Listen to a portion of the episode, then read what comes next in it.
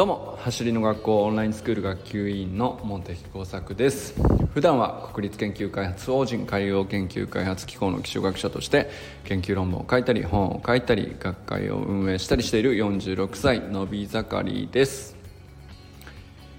今日はですね言葉にするタイミングとか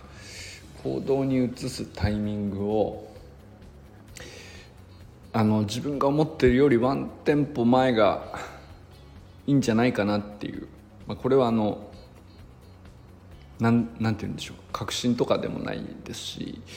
えー、根拠があることでもないんですけどただまあなんだろう。進化とか成長があのテーマであれば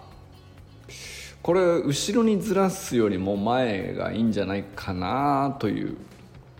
ことを最近結構こうずっと感じながらなんだろうな何でっていうよりもずっといろんなことでそういうふうに僕の目には見えることが多いっていう話ですね。うんとなんだろうな。例えば走りの学校の場合はオンラインスクールご入学いただくと一番最初に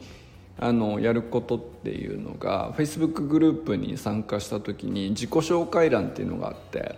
あの入新入生はもうすぐねお名前と、えー、取り組む人の年齢、まあ、だから親子で参加する場合はお子さんの年齢とかも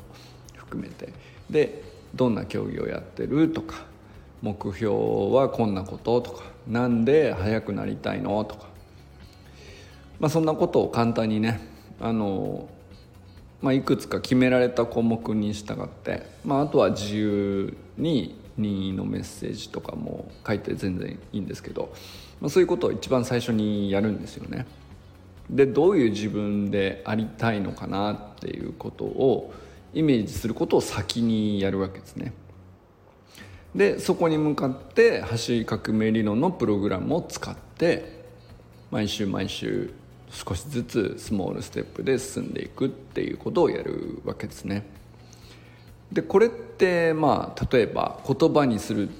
ていうことがまずワンテンポ前に来てでその上でウィーク1のトレーニングをやってみるとかウィーク2のトレーニングをやってみるっていう行動に移していくわけですよね。でその行動に移すのもうんとまあなんだろうそうですね。まあいわゆるその現実世界での習い事とかだとまあ決められた場所に通う日々が決まってたり曜日が決まってたり、えー、開催日時が決まってたりとかするので、まあ、そうするとうんと開催する側の、うんとまあ、主催者というか、まあ、そういう方々のまず先に都合があってそっちに合わせてこ、えー、参加する方は後から、えー、出かけていってやりたい時にすぐやるではなくて、まあ、その時まで待つわけですよね。で、まあ、楽しみにしてワクワクしながら出かけていってそこで行動に移すというタイミングになると思うんですよ。でこれはこれですごく何て言うかエネルギーがたまるやり方であのすごくいいことなんですよ。なんですけど、まあ、あのオンラインスクールの場合は、まあ、オンラインであるということと同時にうんと1年間をいかにうんと継続していくかっていうことにで継続していく目的は当然なんですけど1年間トータルで自分を成長させるとか進化させるっていうその絶対量ですよね今すぐどうこうっていうことよりもあの成長軌道にちゃんとうまく乗ることに主眼があるというかそういうプログラムだと思うんですよね。でそこにオンラインの良さがあるしうんとまあ何回も何回も毎日毎日できないじゃないですかっていうこともオンラインで自分でコントロールしてやっていく分にはできることがたくさん増えてくるわけですよ。でこれっていうのはあの派手なことはできないんだけど自分のタイミングでいつでもできるっていうことをいかに生かすかにちゃんと目が向くかどうかはすっげえ大事だなと思ってて、まあ、その時に、えー、なんだろうな。主催者は、えー、自分以外の他人じゃないので自分が主催するわけじゃないですか。自分のトレーニングだから。その時にこう自分が主催する時はあの一歩前にこう自分で思い描いてるよりも一歩先にあの行動に移すタイミングを持っていく行動言葉に出すタイミングも一歩先に出す。例えばうんとまだ言葉がうまくまとまってないなっていう段階でもう書いちゃう。だしうんとそこまで、えー、モチベーションがちゃんと上がりきってないとか心の準備が整ってないとか あると思うんですよ。今日はまだなんだろう、うんと、そこまでその気に慣れていないとか。あのいろいろそういうなんていうの感情的な障害ってたくさん現れるんですよ。行動に移すタイミングを後ろにすれば後ろにするほど壁が高くなっていっちゃうんですけれども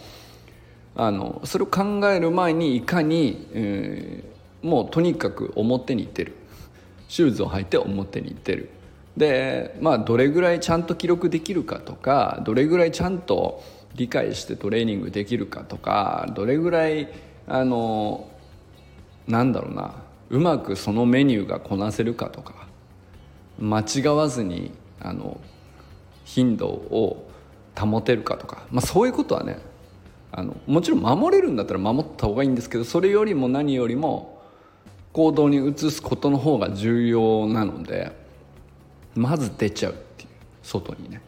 でやるって決めちゃうが先なんですよ。でこれがこのタイミングでこう前にしゃしゃり出てこう 自分をあの何も考えずに外に送り出してでよしじゃあまあせっかく出たしやるかってなってそこでじゃあ今日のメニューどれどれって言ってややるって全然よくて。でまあそのよくわからないままやってみてうまくこれでいいのかなとか 思いながらやるので全然よくて。まあなんかそういうふうなこうなんだろう。完璧主義にならずに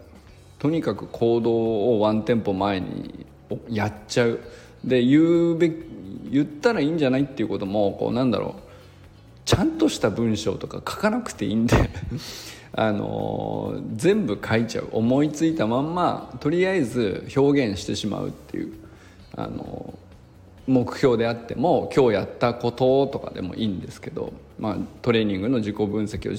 インスタに投稿するとかっていう時もそんなに深く考えて、えー、やるっていうことよりもまず感じたまんま書いちゃうっていう。で、まあ、それを繰り返していくうちに整理が上手になっていくだけなのであのもちろんうまければうまい方が自分にとってもいいしあの人からもあのより的確なコメントが来やすいかもしれないですけどなんかそこを最初からうまくやろうとしすぎなくても割とみんなあったかいんで コメントもくれると思いますし、えー、とにかく取り組んでアップしたっていうことを成立させるっていうそこがねすげえ大事だなってこうつくづく思うんですよね。でまあだからそれがや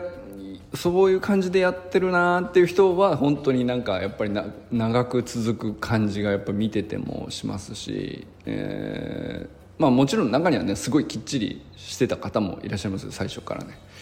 なんですけど、まあ、やっぱりそれはどうしても負荷が高いことなんですよね。あの綺麗に整えた言葉にちゃんと整理して書くとかもそうだし、えートレーニングのメニュー自体もちゃんと理解してその通りにしっかり、えー、できてからあの動画に撮るとかっていうのも 悪いことじゃないんですけど僕は全然その最初はあのちょっとぐらい間違っててもいいしちょっとぐらいそのあの読み違えたりとかあのあっていいと思っていてで、まあ、僕自身そういうことばっかりだったからでそれを晒すことの方があのやっぱり後から見てもそれでよかったなとも思いますし あるいはコメントする側からの立場からしてもなんていうかコメントする余白が生まれるじゃないですか。あのいいですねの上で取り組んで素晴らしいですねの上でなんですけどあの実はもうちょっとこうなんですっていう余白が生まれるんですごくコメントしやすいんですよね。あのっていうね完璧すぎるともう素晴らしいしか言えなくなっちゃうんで。いやもう素晴らしくできちゃうことが全然悪いことじゃないんですけど、うん、まあ、まあそんなふうにかこう捉えるぐらいでいいんじゃないかなって思うっていう、まあ、だからよく仕事とかだともう2割ぐらいできた時点でまず1回共有してえー、あらかたこう今目指そうとしてることとか、えー、こんなふうに取り組もうとしてますとかこういう意味で解釈したんでまあパッと作るとこんな感じでこれをちゃんと精度高めていけばいいですかねっていうその2割ぐらいの段階で、うんとまずこうみんなの目の前で見てもらうと。まあ、2割なんでもう全然完成度低いわけですけどでだからある意味なんていうか見せるには恥ずかしいと思う人も多いと思うんですよね。その完璧主義になるとこうもうできる直前の9割ぐらいになってからあのあとちょっとここ直すだけですっていう感じにして出したくなるとも思うんですけどうん結構ね2割共有っていうのはよく言われる話じゃないかなと思うんですけどなんかそれに結構近いのかなと思うんですよね。それってこう自分でこうやっぱりよく見られたいっていう欲も間違いなくあるのでそうするとうまくトレーニングだってうまくできているところをアップしたくもなるかなとかあの言葉とか投稿の内容とかもあのうまくまとまった言葉で書けた方がいいかなって思うのも僕もあるんですけどでも例えばこの 毎日喋ってる音声とかもそうなんですけどこんな、まあ、2割にも至らぬところでねもう思いついたまんまなんかそのもう本当に完成度低いまま喋ってますけど。いやでもなんかでもそれがゆえにねユージンさんとか周平さんとかすごいコメントくださるのはやっぱり完成度低くて余白が残ってるからなんかこういう意味ですかねって言って解釈してコメントをまとめ直してくださったりとかなんかそれがすごいお互い いいなと思ったりもするんですけどあのそれであんまりそのこの音声に関してもあんまりそのガチガチに内容を固めて喋るみたいなことはもう断固しないっていう。本当に始めた丸1年ぐらい前に始めたことなんですけど毎日配信音声配信みたいなことは、まあ、とある何て言うんだろうね。最初はね走る学校のいろんなその月のあの目玉のイベントに関して告知しつつ、まあ、告知だけじゃなんだからあの、まあ、誰かしらなんかピックアップして、えー、語ってみたりみたいなことをやってたんですけど、まあ、最近もう全く告知の意図がなくて ダラダラ喋るっていうか思いついたことをダラダラ喋るって感じになってますけどでも意外と僕の中ではあの言葉にするタイミングをワンテンポ前にするっていう役立ち方をしてるなと思うんですよね。こうしていきたいもんだなみたいなことを大体喋ってるのでできてないけどどうありたいみたいなことですね。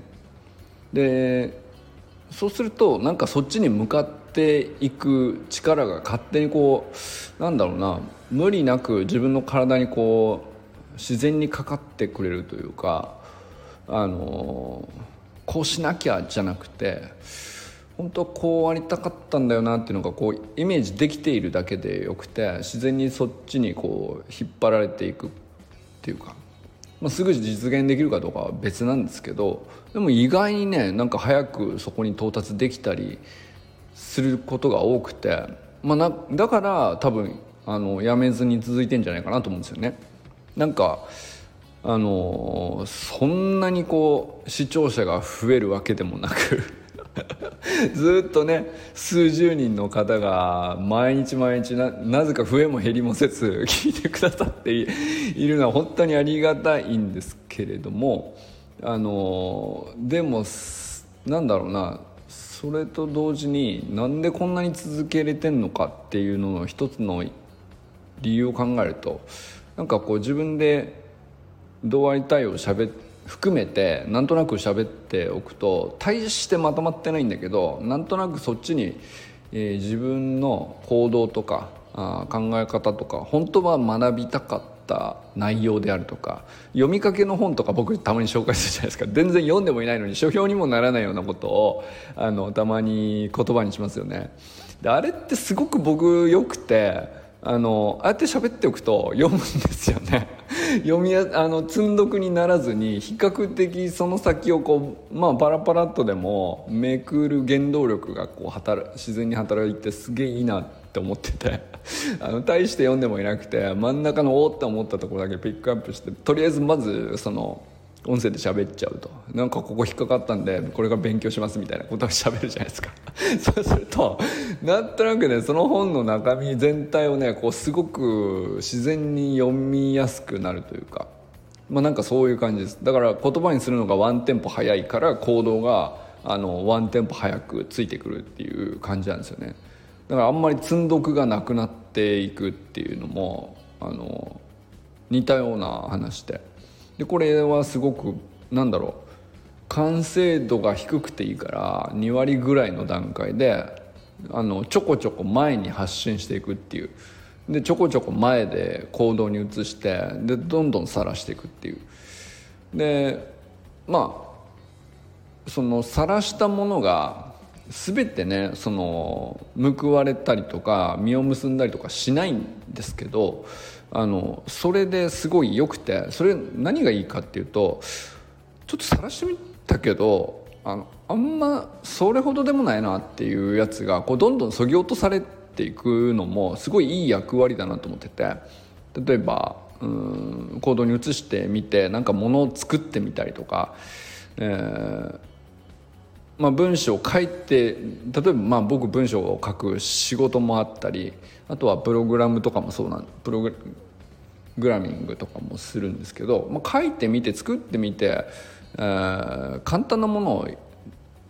こんなんでどうかなっつって2割ぐらいの段階でまずやるんですよねでみ、うんと、動かしてでこれで稼働するかどうかみたいなことをやるわけですよね。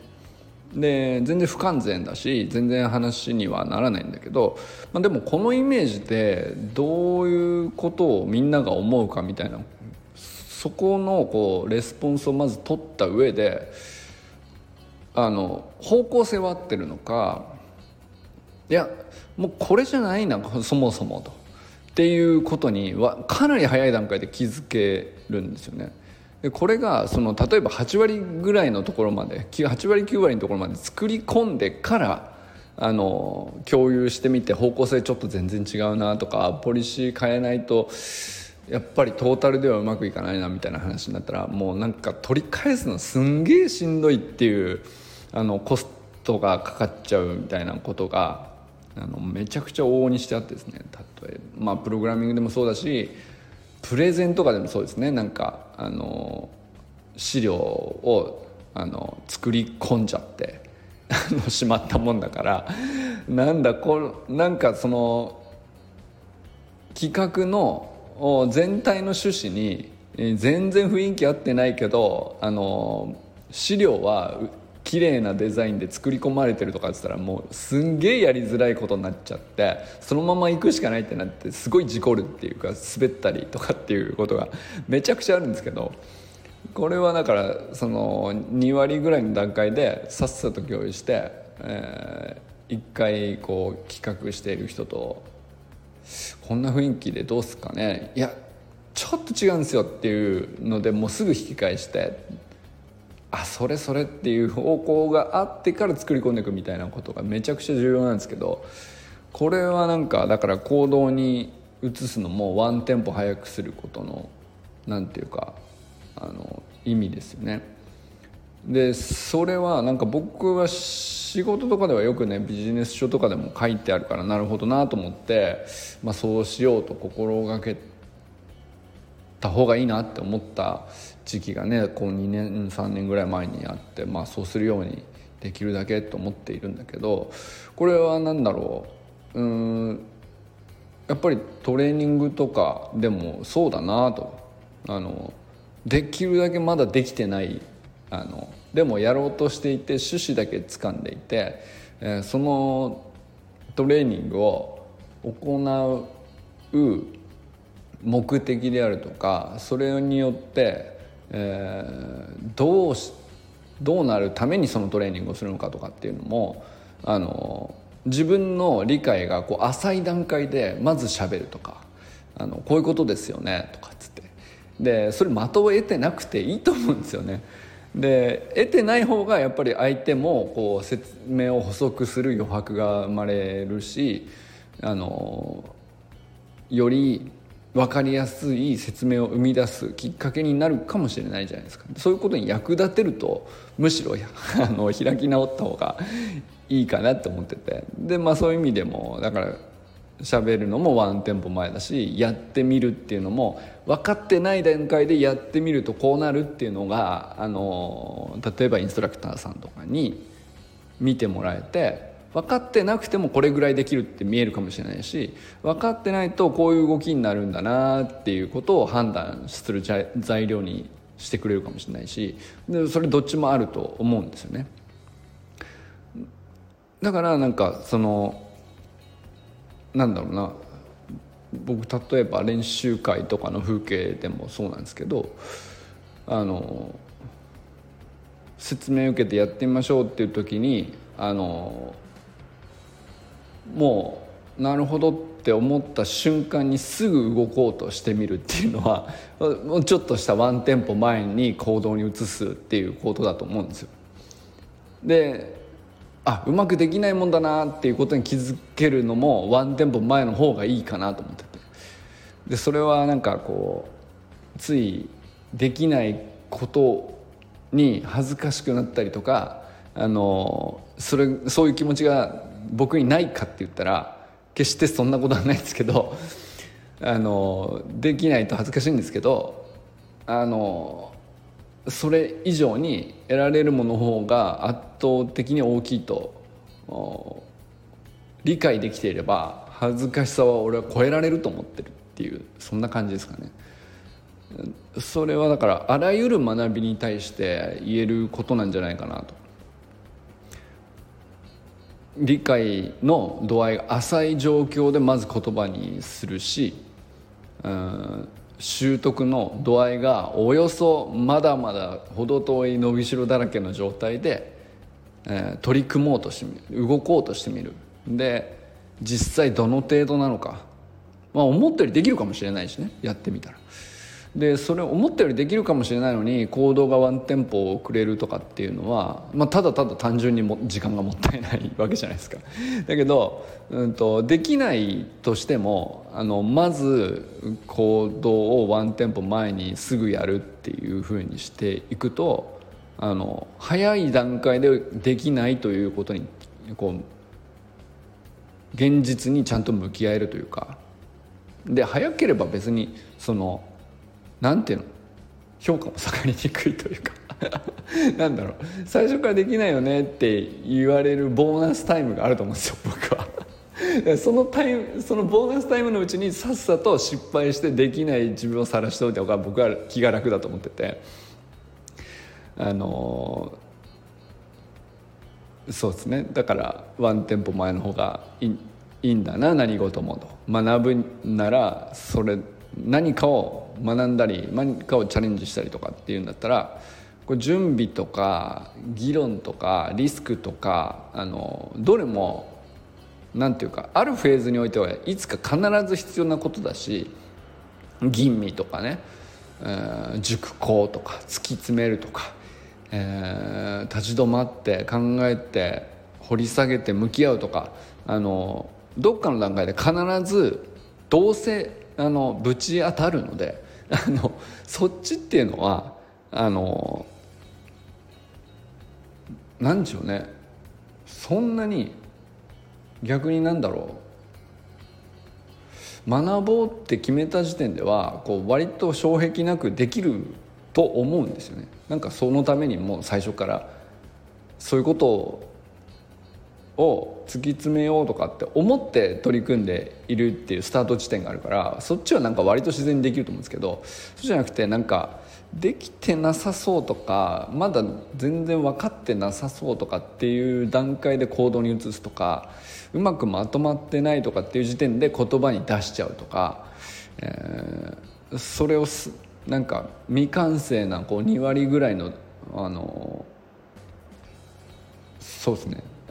浅い段階でさらっとこう表に出しちゃうでみんなの前で共有しちゃうっていうのが僕は結構むしろ普通の人にとってはハードルだけどそその分だけ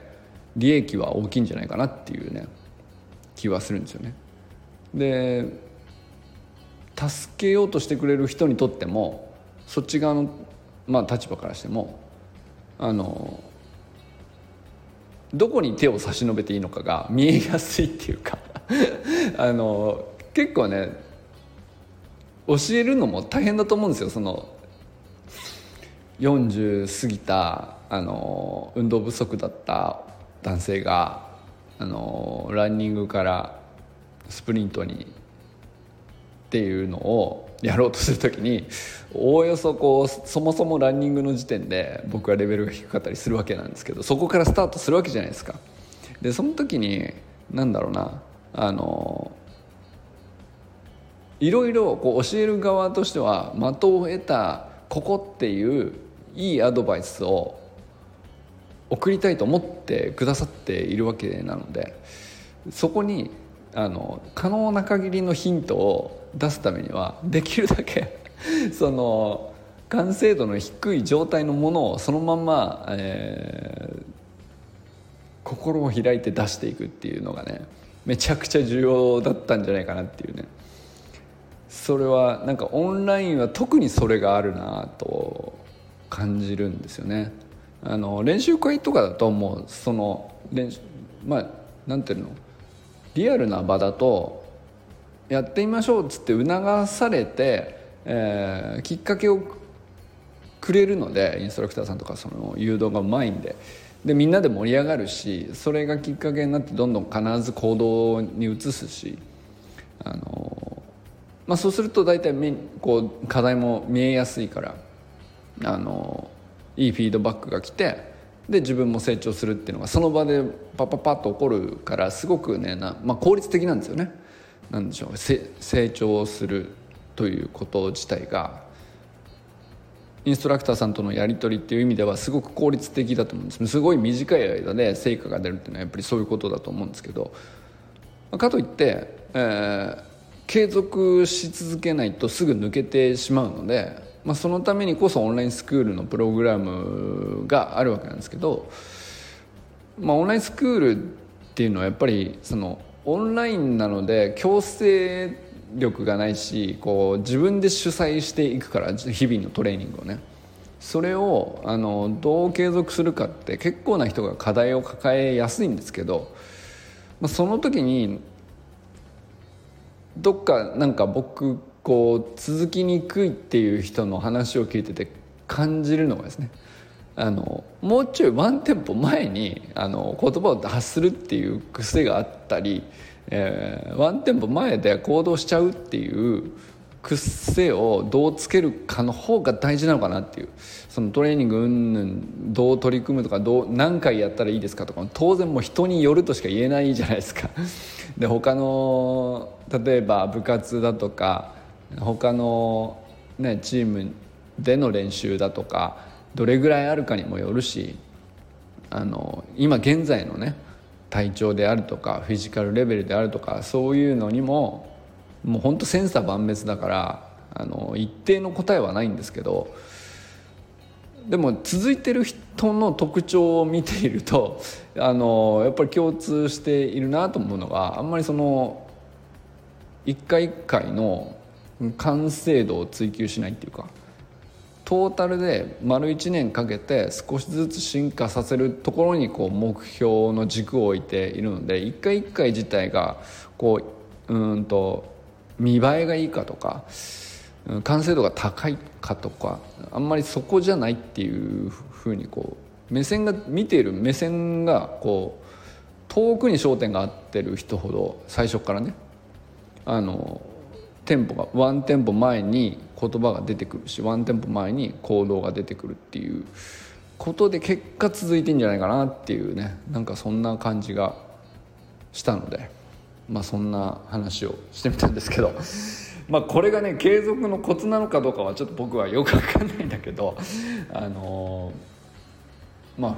最近はねちょっと振り返ることが多いので振り返りつつそんなことを話してみました。皆さんはねどういうふうに普段の言葉を発するっていう時にめちゃくちゃ熟考してからまとめて喋るタイプか。まとめ